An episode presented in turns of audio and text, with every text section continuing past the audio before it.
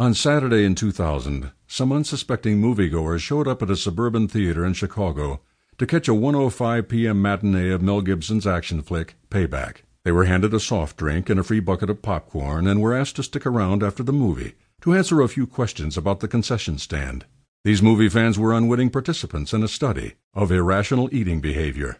There was something unusual about the popcorn they received. It was wretched. In fact, it had been carefully engineered to be wretched. It had been popped five days earlier and was so stale that it squeaked when you ate it.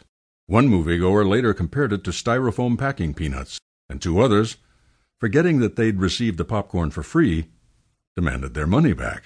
Some of them got their free popcorn in a medium sized bucket, and others got a large bucket, the sort of huge tub that looks like it might once have been an above ground swimming pool. Every person got a bucket, so there'd be no need to share. The researchers responsible for the study were interested in a simple question Would the people with the bigger buckets eat more?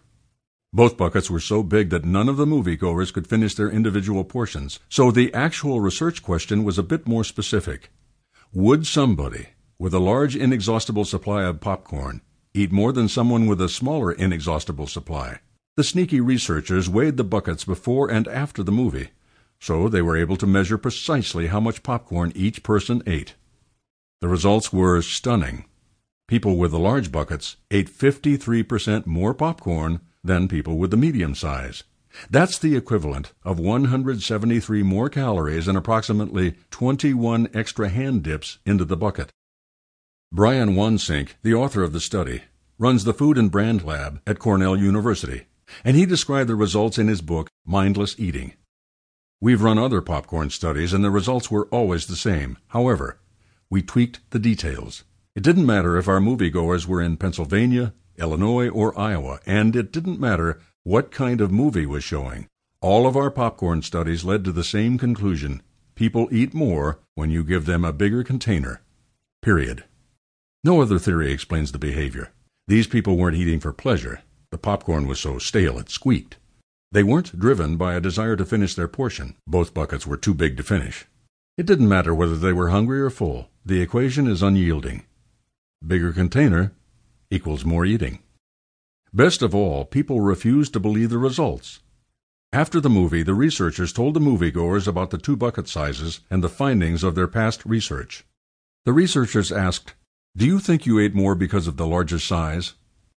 The majority scoffed at the idea, saying, Things like that don't trick me, or I'm pretty good at knowing when I'm full. Whoops. 2. Imagine that someone showed you the data from the popcorn eating study but didn't mention the bucket sizes. On your data summary, you could quickly scan the results and see how much popcorn different people ate. Some people ate a little, some ate a lot, and some seemed to be testing the physical limits of the human stomach. Armed with a data set like that, you would find it easy to jump to conclusions. Some people are reasonable snackers, and others are big gluttons. A public health expert studying the data alongside you would likely get very worried about the gluttons. We need to motivate these people to adopt healthier snacking behaviors. Let's find ways to show them the health hazards of eating so much. But wait a second.